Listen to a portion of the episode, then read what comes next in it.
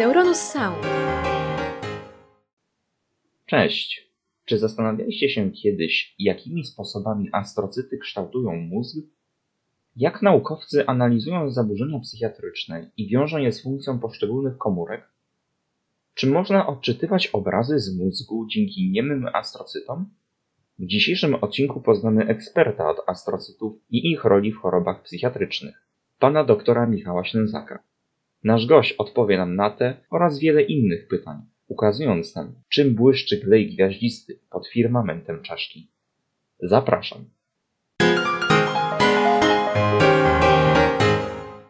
Dzień dobry. Naszym dzisiejszym gościem jest dr Michał Ślęzak, który jest ekspertem w dziedzinie sieci neuronalnych oraz astrocytów. I właśnie astrocyty będą głównymi bohaterami naszego dzisiejszego wywiadu. Chciałem zadać panu kilka pytań dotyczących właśnie astrocytów, czyli gleju gwiaździstego. Komórek, które od XIX wieku były traktowane nieco po macoszemu, jak to ujął Rudolf Virchow, jako klej. Jak nauka w ostatnich latach zmieniła swoje zapatrywanie na astrocyty? Mam nadzieję, że o tym się dzisiaj dowiemy.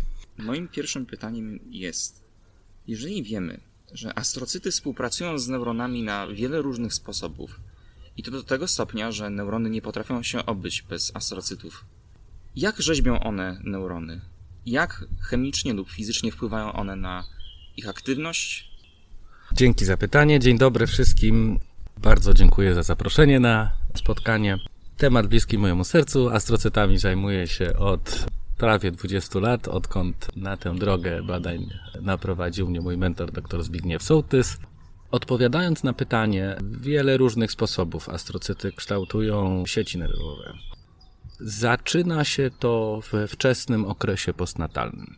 Astrocyty pojawiają się, pierwsze astrocyty w rozwoju, w okolicach porodu, czyli u myszy, tuż po urodzeniu, człowieka jeszcze troszeczkę później, powstają ze wspólnych progenitorów neuronalno-glejowych. W tym okresie neurony tworzą bardzo wiele nadmiarowych synaps. W dużym stopniu są to synapsy niedojrzałe. Pierwsze badania dotyczące takiej bardzo istotnej roli astrocytów to badania z labu Benabaresa, prowadzone przez opiekuna mojego doktoratu zresztą, Franka Frigera, w 90 roku, 97 roku praca w Science, gdzie udowodnili, że astrocyty są niezbędne do tego, aby neurony utworzyły funkcjonalne synapsy. To było badane ex vivo, natomiast wiele lat badań, które rozpoczęły się właśnie tą pracą, doprowadziło do odkrycia wielu czynników, które wydzielane są przez astrocyty i mają działanie zarówno na tworzenie synaps, jak i na eliminację tych nadmiarowych synaps. Zatem pierwszym takim czynnikiem, który został odkryty przez Franka Frigera, to był cholesterol. To było takie ciekawe, ponieważ cholesterol w mózgu nie jest wyłapywany z krwi. Cholesterol jest potrzebny do, do tworzenia bardzo wielu cząsteczek w mózgu, natomiast jest on syntetezowany w mózgu. Przez astrocyty właśnie. Prawdopodobnie również przez oligodendrocyty. Faktycznie pokazano, że ten, że ten cholesterol jest czynnikiem wydzielanym przez astrocyty, który jest niezbędny do tworzenia nowych synaps. Natomiast badania grupy Baresa doprowadziły do identyfikacji wielu białek. I tak pierwsze to były trombospondyny, następnie glipikany, czwarty, szósty, białko, które się nazywa Hordin-like, białko, które się nazywa Hevin, kodowane przez gen Sparkle1. To wszystko są geny, które są niezbędne do tworzenia synaps. I tak niektóre są niezbędne do tego, żeby powstała strukturalna synapsa, ale niedojrzała, cicha synapsa, a niektóre, jak Hordin-like, są potrzebne do tego, aby ta synapsa stała się funkcjonalna. Natomiast jeżeli chodzi o eliminację synaps, no to tutaj taka najpopularniejsza i też odkryta w, w labie Baresa ścieżka obejmuje MEGF10 i MERTK.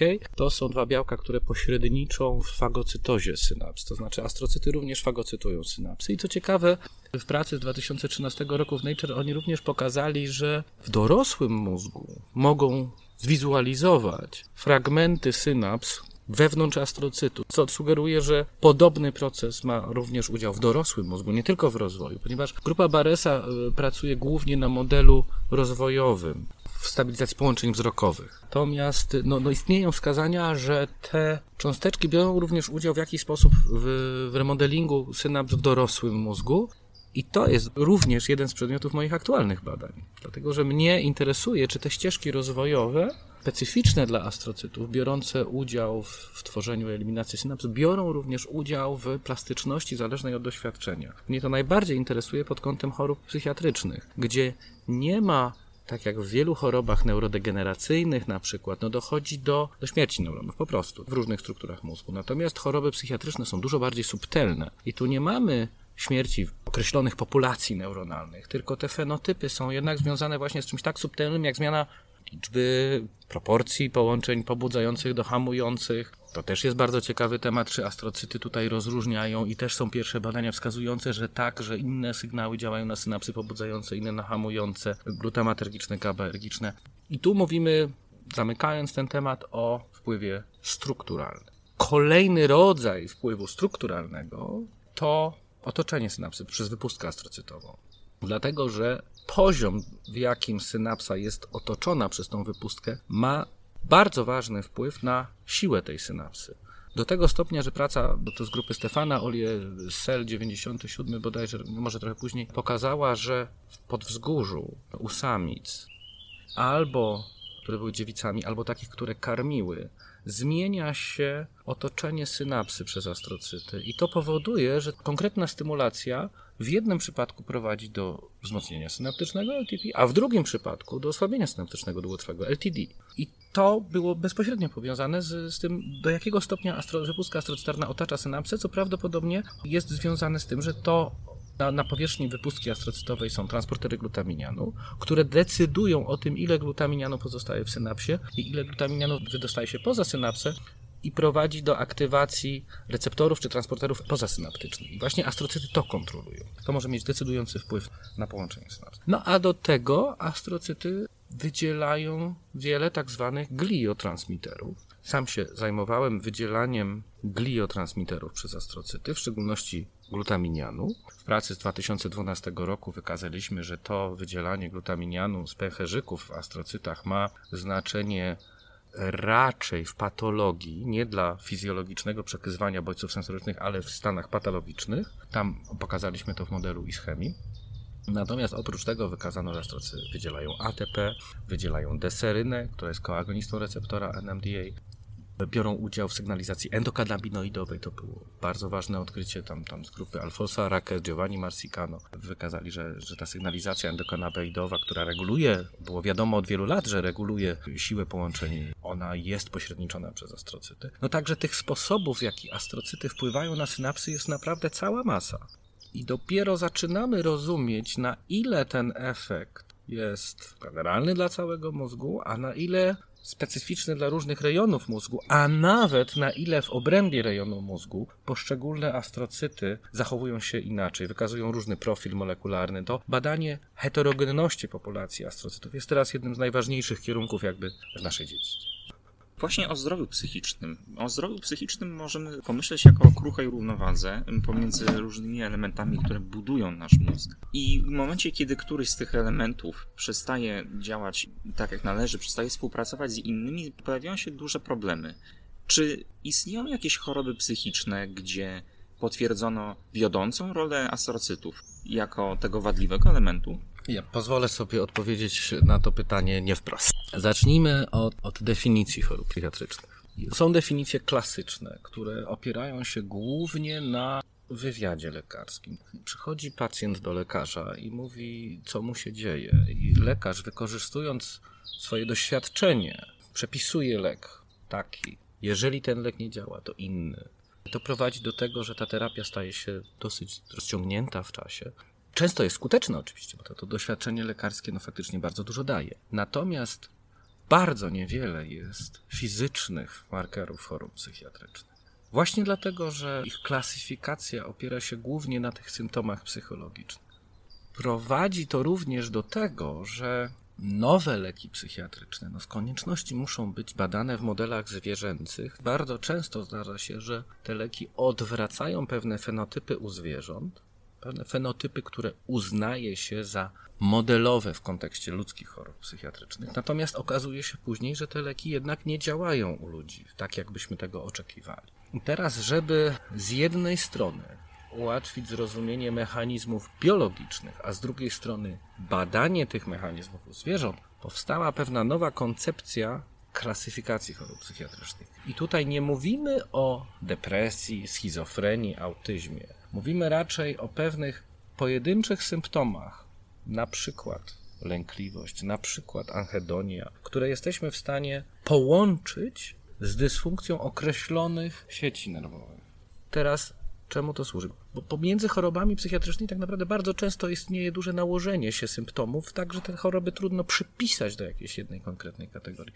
Natomiast skupienie się na tych pojedynczych symptomach pozwala właśnie to, że przypisujemy daną dysfunkcję, dany symptom do nieprawidłowego funkcjonowania konkretnej sieci nerwowej, odpowiedzialnej na przykład za regulację poboru pokarmu, na przykład za regulację lękliwości.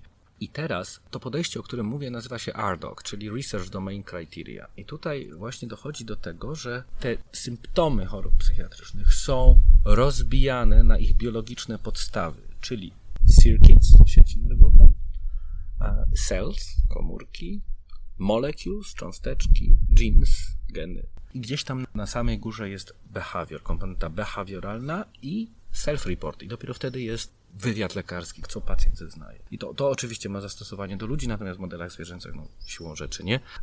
I tutaj stwarzana jest możliwość właśnie analizy takiej zarówno top-down, jak i bottom-up, gdzie możemy zmodyfikować jeden gen w jednym typie komórek, w jednym rejonie mózgu i sprawdzić, na jakie rodzaje zachowania taka modyfikacja będzie miała wpływ.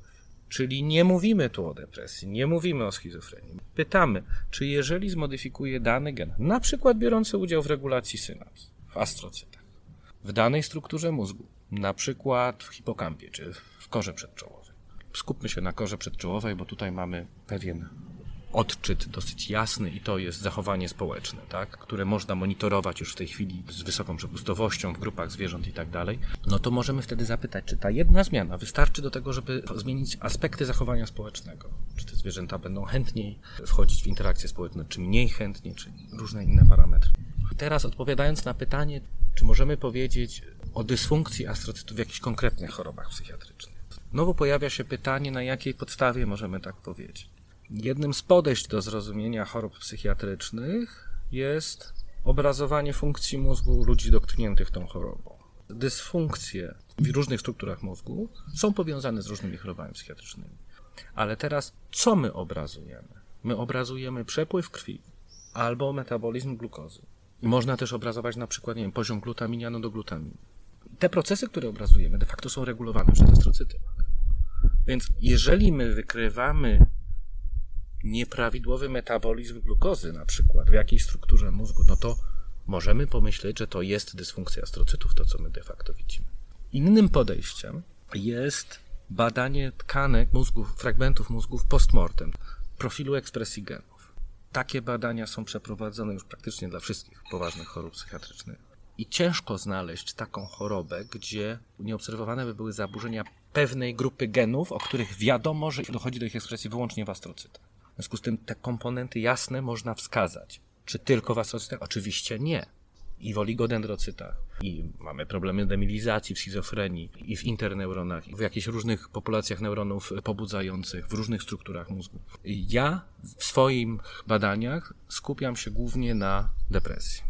Faktycznie jest tak, że już pierwsze takie badanie było bodajże w 2005 roku, profil ekspresji genów w depresji w korze przedczołowej, gdzie wtedy już wykazano obniżenie ekspresji genów, które pośredniczą w najważniejszych funkcjach astrocytów, które astrocyty pełnią, czyli obniżenie transporterów glutaminianu, obniżenie syntetazy glutaminy, która konwertuje glutaminian do glutaminy, obniżenie pewnych innych transporterów specyficznych dla astrocytów, koneksyny na przykład. I te badania w różnych strukturach mózgu powtarzane faktycznie dosyć spójnie wskazują, że w depresji mamy do czynienia z dysfunkcją astrocytów, być może również z obniżeniem ich całkowitej liczby. To dosyć ciężko odróżnić, ponieważ obniżenie takiego szerokiego panelu genów charakterystycznych dla astrocytów może być wyjaśnione tym, że jest ich po prostu mniej i są takie dane, ale może też być wyjaśnione, że po prostu całkowicie zmienia się ich funkcja przy zachowaniu tej samej liczby i też są takie dane, które wspierają. I w badaniach właśnie poprzednich kilku lat w mojej grupie Dokładnie na tym się skupiliśmy. To znaczy, to był projekt realizowany w firmie Biomedex, sponsorowany przez jedną z 20 największych firm farmaceutycznych na świecie, Beringer Ingelheim. Pytanie zadane było dość szerokie, dotyczyło właśnie dysfunkcji astrocytów w depresji. My do zbadania tych dysfunkcji wykorzystaliśmy zarówno badania na tkankach ludzkich pobranych z, z banków mózgu, jak również badania w modelach zwierzęcych chronicznego stresu szeroko stosowanych do badań zachowań depresyjnych u zwierząt. No i faktycznie stosując głównie właśnie ten, te zmiany w profilu ekspresji genów jako nasz, nasz główny readout, nasz główny sposób badań, faktycznie wykazaliśmy y, zmiany w, w populacji astrocytów zarówno w depresji, jak i w analogicznych rejonach mózgu u zwierząt, które poddawane były chronicznemu stresowi. I ten projekt zakończył się tym, że zidentyfikowaliśmy białko, które jest dosyć obiecującym nowym celem i w tej chwili Beringer Ingelheim e, rozpoczął badania nad stworzeniem cząsteczek działających na to białko w celu właśnie modyfikacji fenotypów depresyjnych. No, to, to, uważam, że to jest dosyć ważna sprawa, no bo to pokazuje, że wychodząc absolutnie z zainteresowań, jak astrocyty mogą działać na synapsy, bo taki jest mój oryginalny e, background, czyli, czyli, czyli moje oryginalne zainteresowania, no doszliśmy do momentu, w którym te nasze badania faktycznie mają przełożenie na działanie dużej firmy farmaceutycznej, która rozpoczęła w oparciu o nasze dane projekt rozwoju nowych leków. No to, to jest bardzo ekscytujące. Czy nasza wiedza na temat astrocytów oraz zaburzeń psychiatrycznych osiągnęła już taki poziom, że moglibyśmy na przykład pobrać komórki macierzyste od danej osoby i na podstawie fenotypu astrocytów ocenić, na jakie choroby psychiatryczne mogłaby zapaść taka osoba? To pytanie jest bardzo ciekawe. Na poziomie konceptualnym, konceptualnym, nietechnicznym, Wydaje się, że dysponujemy już pokaźną wiedzą, że gdybyśmy mogli faktycznie przeprowadzić takie badania, nie tylko astrocytów, bo owszem skupiamy się na tym, bo to moje zainteresowanie, ale również innych typów komórek, no to, to można by było z pewną dozą prawdopodobieństwa wnioskować, czy dana osoba ma, cierpi na jakąś chorobę. Natomiast oczywiście w przypadku chorób psychiatrycznych bardzo rzadko prowadzi się operacje na mózgu. To, to nie jest oczywiście pierwszy wybór, dlatego że no jednak psychiatria wiele lat rozwoju dziedziny no doprowadziła do, do wielu sukcesów, no i do tego, że nie jest niezbędne pobranie fragmentu mózgu, żeby dostosować odpowiednią terapię. Jednak w zdecydowanej większości przypadków doświadczenie lekarzy tutaj ma wpływ decydujący. I oni są w stanie w oparciu o opis symptomów przepisać terapie, które bardzo często działają. Jest pewien procent pacjentów, u których te leki jednak nie działają, u których stosuje się inne terapie, nawet inwazyjne, polegające na przykład na stymulacji mózgu określonych rejonów mózgu. To są bardzo rzadkie terapie oczywiście, ale w tych takich najbardziej ciężkich przypadkach, takich całkiem lekoopornych, na przykład depresji, no, no, no mogą doprowadzić do odwrócenia choroby. I w tej chwili bardzo dużo badań jest skierowanych na to, żebyśmy mogli pobrać materiał biologiczny, no nie będący biopsją mózgu, ale na przykład krew. No bo to jest coś, co pobrać stosunkowo łatwo. Sporo trudniej pobrać płyn mózgowo-rdzeniowy, ale, ale, ale to już można zrobić, tak? Jest to jakaś praktyka stosowana. I teraz szuka się tutaj krwi, czy w płynie mózgowo-rdzeniowym markerów właśnie związanych z pewnymi fenotypami występującymi w chorobach psychiatrycznych. I to właśnie jest krok w stronę spersonalizowanej medycyny, kiedy my możemy pobrać materiał od pacjenta. Co do komórek macierzystych, no to to przypadku chorób psychiatrycznych raczej nie. Takie działania są dużo bardziej uzasadnione, przypuszczam, w przypadku chorób neurodegeneracyjnych, kiedy jednak tam dochodzi do śmierci neuronów i te terapie już są wprowadzane. W chorobie Parkinsona czy w chorobie Alzheimera są już takie, no, prędzej Parkinsona jest ona dużo lepiej zdefiniowana topologicznie, tak, że wiemy, że w tym rejonie mózgu dochodzi do śmierci neuronów i te terapie już są wprowadzone. Czy też są też choroby takie bardzo rzadkie choroby wieku na przykład dziecięcego, kiedy już, już umiemy pewne symptomy związane ze śmiercią neuronów jednak odwracać. Natomiast to, o czym mówisz w chorobach psychiatrycznych, no to nie i jeszcze chyba długo. Zatem astrocyty nie dość, że pomagają nam utrzymywać homeostazę w naszych mózgach, one dbają o to, żeby stężenia jonów oraz transmiterów były na właściwym poziomie i otaczają synapsy i mają też zdolność do podziałów. Ale w jakich sytuacjach ten sojusznik może się okazać wrogiem? Kiedy nadmiar funkcji astrocytów może się okazać szkodliwy? Takie sytuacje występują, aczkolwiek nie wiem, czy możemy tu mówić o nadmiarze funkcji. No jest to jednak z reguły biologia, to jest reakcja pewna homeostatyczna, która no, ewolucyjnie ma coś na celu. I, I fakt zidentyfikowano w oparciu o badania tkanki po uszkodzeniu mózgu przede wszystkim, czy też po ischemii, czyli niedotlenieniu. Zidentyfikowano różne rodzaje astrocytów i powiedzmy, upraszczając, wydzielono dwa takie typy astrocytów, z których jedne wykazywały bardziej ten profil neuroprotekcyjny, a inne ten profil bardziej neurotoksyczny. Tak jakby te dwie populacje istniały i, znaczenie i jednej i drugiej najwyraźniej jest niezbędne po uszkodzeniu tkanki. Natomiast być może dochodzi tutaj do konsekwencji powstania takich dwóch fenotypów, ta tkanka jakoś tam jest uszkodzona. Dorosły mózg jednak reaguje zupełnie inaczej na uszkodzenie niż dorosła skóra. Inaczej ten proces przebiega. Czyli w przypadku glejozy spodziewamy się raczej negatywnych efektów. Nie, nie, nie, to jest uproszczenie. To jest uproszczenie. Tak, reaktywne astrocyty pewien profil neurotoksyczny mają, jednak pewną funkcję polegającą na tworzeniu na przykład blizny glejowej pełnią. No i tutaj bardzo długo się dyskutuje, czy blizna glejowa to jest coś korzystnego czy niekorzystnego dla tkanki. Korzystnego, bo z jednej strony oddziela ten uszkodzony rejon, niekorzystnego, no bo jednak uniemożliwia regenerację. Także to jest pewien, tak jak możemy sobie to zinterpretować, kompromis o astrocytach i o komórkach glejowych w ogóle często myśli się jak o komórkach niemych, tę rolę komunikacyjną przypisując raczej neuronom ze względu na ich zdolność do pobudliwości i do neurotransmisji.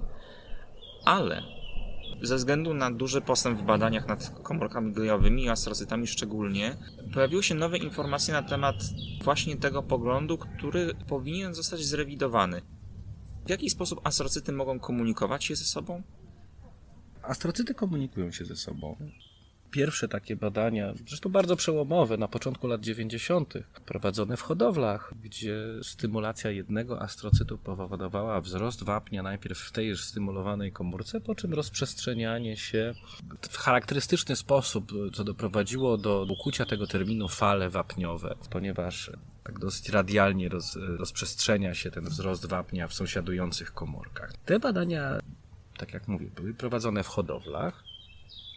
Następnie zaobserwowano podobne zjawisko już u żywych zwierząt przez rozwój technik, po pierwsze genetycznych, gdzie tworzenie sensorów zmieniających fluorescencję w zależności od wiązanego, powiedzmy, metabolitu czy jonu, w szczególności sensory jonu wapnia, w połączeniu z rozwojem technik obrazowania, umożliwiających coraz dokładniejsze wizualizacje procesów biologicznych w mózgu żyjących zwierząt, faktycznie zaobserwowano takie równomiernie rozprzestrzeniające się fale wapniowe.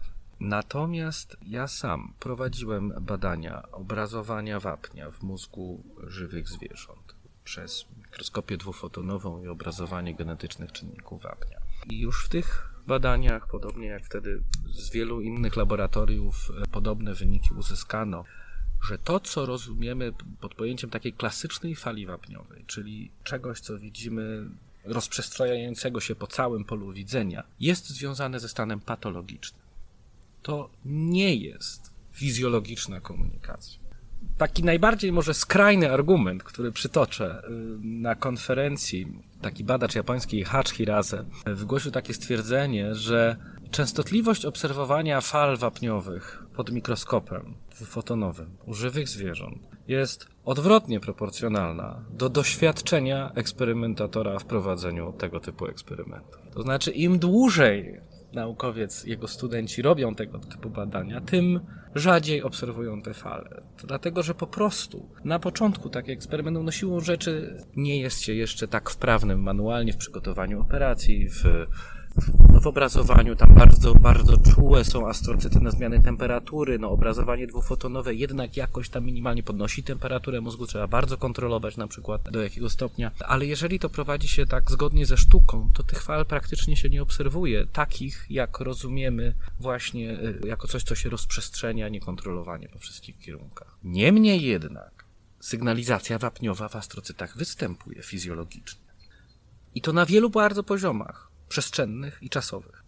Najmniejsze fluktuacje jonów wapnia występują na samych zakończeniach astrocytów, w wypustkach o długości jednego mikrometra, powiedzmy nawet. Takie lokalne zmiany, które interpretuje się jako związane z aktywnością pojedynczej synapsy.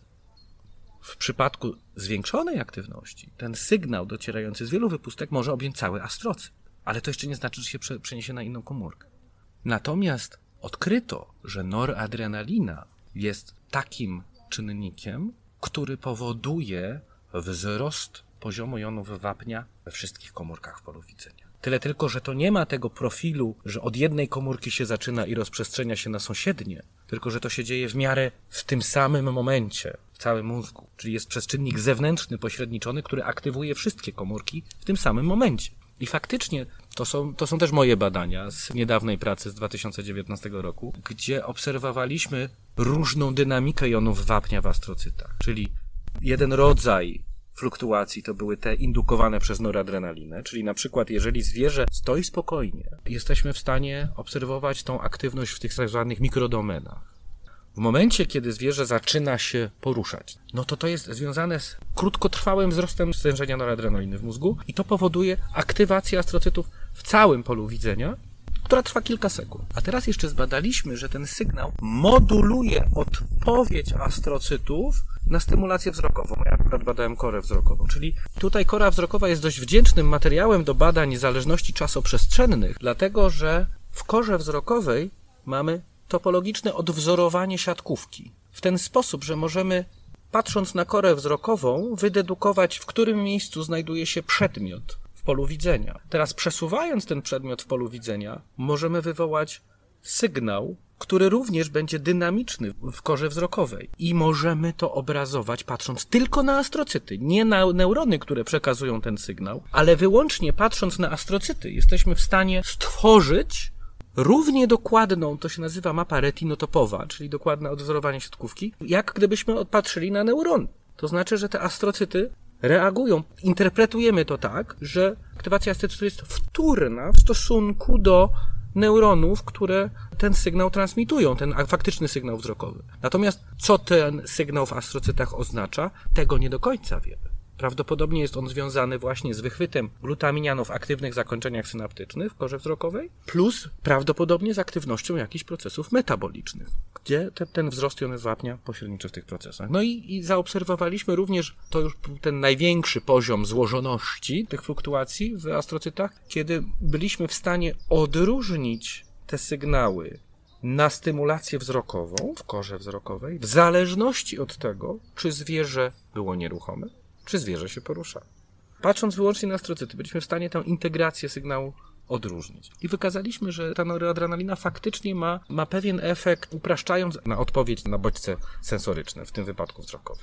Także podsumowując, ta komunikacja pomiędzy astrocytami no, jest bardzo skomplikowana. Znaczy, że nie mamy jeszcze jednego sposobu określenia, że ten sygnał oznacza to, ten sygnał oznacza to. No tutaj jesteśmy dosyć jeszcze ciągle ubodzy w narzędzia, ponieważ szeroko stosowane jest obrazywanie jonów wapnia, natomiast te jony są zaangażowane w bardzo wiele procesów biologicznych. Należałoby to rozszerzyć o obrazowanie indywidualnych metabolitów, mleczanu, glukozy, glutaminianu, glutaminy, CAMP, wszystkich tych przekaźników. No i te sensory są rozwijane, podobne badania są w tej chwili prowadzone, także jesteśmy na tym etapie, kiedy właśnie tego się dowiadujemy, co oznaczają które sygnały dla, dla astrocytów i jak astrocyty biorą udział właśnie w tej komunikacji synaptycznej.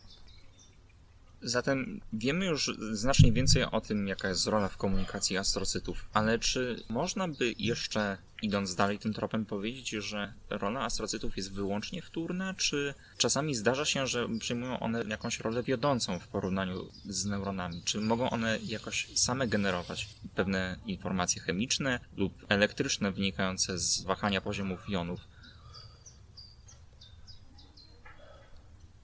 Pytanie ciekawe, dosyć trudno na nie odpowiedzieć. To znaczy, tutaj powiedziałbym, że bardzo dużo dały nam badania prowadzone in vitro.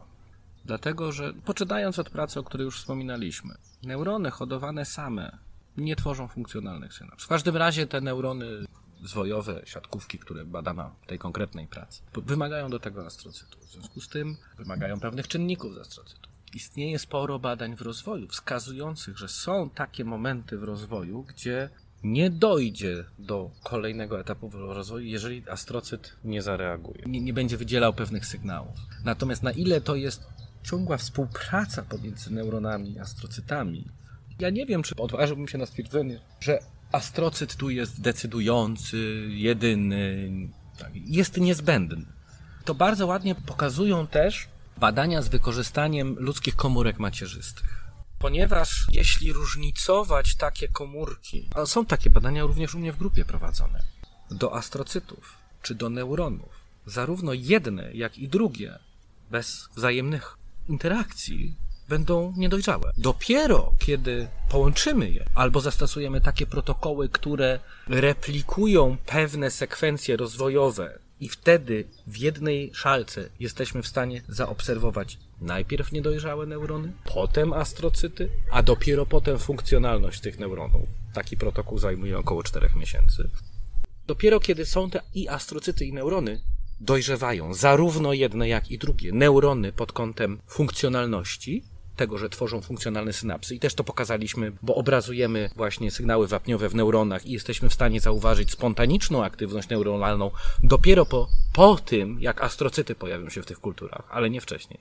Ale również astrocyty bardzo zyskują na dojrzałości molekularnej, ponieważ bez towarzystwa neuronów mają bardzo niski poziom transporterów glutaminianu, bardzo niski poziom wydzielania mleczanu, który jest postulowanym źródłem energii dla neuronów. Także astrocyty też nie dojrzewają same z siebie bez obecności neuronów. To tutaj wszystko opiera się jednak na współdziałaniu pomiędzy dwoma typami komórek. I dlatego ciężko odpowiedzieć jednoznacznie na to pytanie, które zadałeś. Dobrze jest spróbować odtworzyć te warunki, które faktycznie występują. I oczywiście dalej mówimy o systemie bardzo uproszczonym, jak mówimy, że mamy astrocyty i neurony, no bo co z oligodendrocytami, co z mikroglejem, co z komórkami endotelium, co z perycytami, a przecież w mózgu te wszystkie komórki funkcjonują. I tutaj pewnym narzędziem są organoidy, czyli upraszczając bardzo, bardzo mini mózgi, czyli po prostu tkanka wytworzona na podstawie protokołu, gdzie z tych komórek macierzystych powstają sfery, w obrębie których dochodzi do stopniowego i powolnego różnicowania się komórek, które naturalnie występują. Taki protokół, powiedzmy, który jest złotym standardem, opublikowany w 2017 roku przez badaczy z Uniwersytetu Stanforda, obejmuje dwa lata różnicowania takich sfer, które potem faktycznie, w których można wykazać już elementy różnych warstw kory z obecnością większości typów komórek. I takie badania pozwalają bardzo dużo się dowiedzieć o rozwoju kory. Takie badania są już wykorzystywane w modelowaniu chorób związanych z deficytami w rozwoju takim wczesnym. Natomiast tych badań, te badania jeszcze trudno przekłada się na badania związane z chorobami neurodegeneracyjnymi na przykład. No bo tutaj jednak one dużo częściej występują u osób zaawansowanych. Dzięki takim badaniom rozumiemy więcej na temat naszego mózgu i to zarówno na poziomie eksperckim i zarówno patrząc holistycznie. I także dzięki tym badaniom możemy działać dla ludzkiego zdrowia i dla ludzkiego dobra. Bardzo dziękuję za wywiad. Bardzo dziękuję, było mi bardzo miło. Ja chciałem powiedzieć, że obecnie pracuję w sieci badawczej Łukasiewicz w Polskim Ośrodku Rozwoju Technologii we Wrocławiu. Jestem tam od kilku miesięcy, tworzę swoją grupę badawczą i bardzo zachęcam do kontaktu wszystkich zainteresowanych tematem. Mamy u siebie zarówno otwarte pozycje na studia doktoranckie, jak i podoktorskie. Bardzo chętnie porozmawiam e, z każdym, kogo ten temat zainteresował. Zapraszam serdecznie do współpracy. Jeszcze raz bardzo dziękuję i jak mam nadzieję, do zobaczenia i do usłyszenia. Zapraszamy na Neuronusa również oczywiście. Zapraszamy. Neuronus Sound.